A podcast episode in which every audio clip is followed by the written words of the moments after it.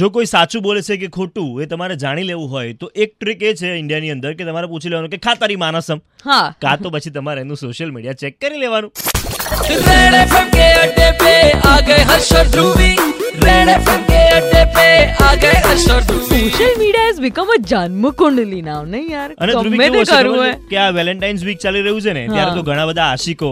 જેમને one sided લવ હશે કાં તો Yes. પછી ઘણા બધા પેરેન્ટ્સ એ બધા સોશિયલ મીડિયા પર અમુક લોકોની નોટિફિકેશન્સ જે છે ને એ ઓન કરીને જ બેઠા હશે Yes. કે જેવું કંઈક પોસ્ટ મુકાય એટલે તરત પોપઅપ કરીને પોપઅપ આવે અને આપણને ખબર પડી જાય કે આપણો વિરલો ક્યાં રમે છે ક્યાં એક્સ્ટ્રા ક્લાસ ભરવામાં આવે છે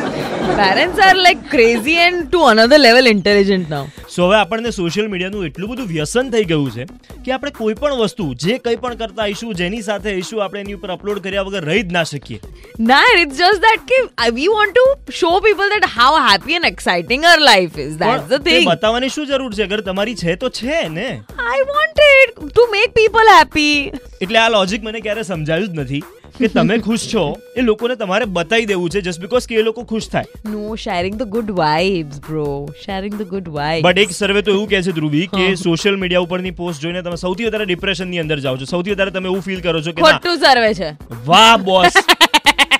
વાહ ક્યા બાત હે